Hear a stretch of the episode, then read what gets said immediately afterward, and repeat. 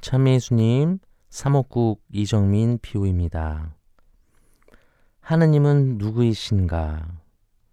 우리가 계속 신앙생활을 하면서 꼭 물어야 하는 것입니다. 그리고 사실 성경이 우리에게 끊임없이 얘기해 주고 있는 것입니다. 우리 믿음이 깊어질수록 말로 표현하기 어려운 그분을 말이 아닌 마음으로 우리 삶 안에서 알아가는 과정을 우리가 갖게 되는 것입니다. 오늘 복음 제자들이 예수님의 능력 앞에서 놀라는 부분입니다. 자연마저도 복종시키는 그분의 힘은 대단한 것이었습니다. 병을 치유하시고 악마를 물러가게 하는 그분 말씀의 능력. 이제 인간이라면 그 누구도 걸을 수 없는 자연까지도 그분의 말씀 앞에서 꺾이게 됩니다.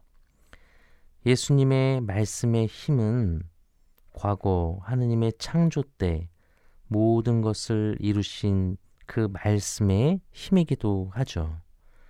아마 제자들도 그 광경을 보면서 자신들이 아는 그 이야기가 떠올랐을 것입니다. 하느님의 놀라운 창조를 묵상했을 거예요. 그래서 그분이 과연 누구신지 묻지 않을 수 없어집니다.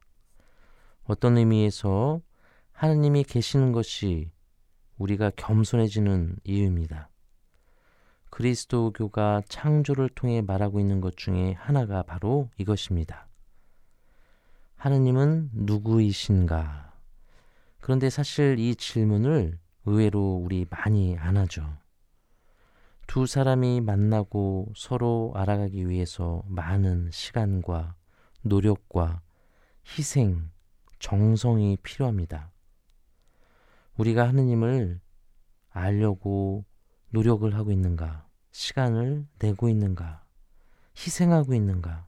정말 하느님이 누구신지 알기 위해 정성을 다하고 있는가?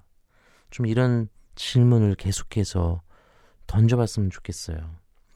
때로는 하느님이 우리 좀 알아달라고 하는 경우가 더 많은 것도 사실이죠. 우리 성경을 통해 우리가 배워한 하느님은 인격적인 하느님이십니다. 인격이란 사실 인간의 것이라서 인격이라고 표현하지만 인간이 하느님과 함께 창조되었기 때문에 갖게 된 중요한 부분입니다. 우리에게 마음을 열고자 하는 하느님께 우리의 마음을 열어야 합니다. 사랑하며 살자고 초대하신 그분께 응답하는 게 결국 우리 신앙의 내용이고 하느님은 누구십니까? 라는 질문에 노력하는 응답을 하기 위해 노력하는 과정이죠.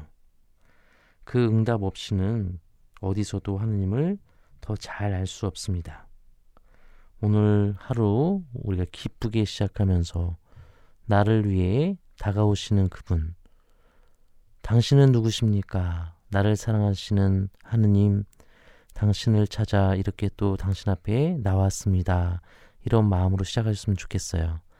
그래서 오늘 또 우리를 위해 셨던 그분 좀 감사한 마음으로 하루 잘 마무리하기를 기도합니다. 아멘.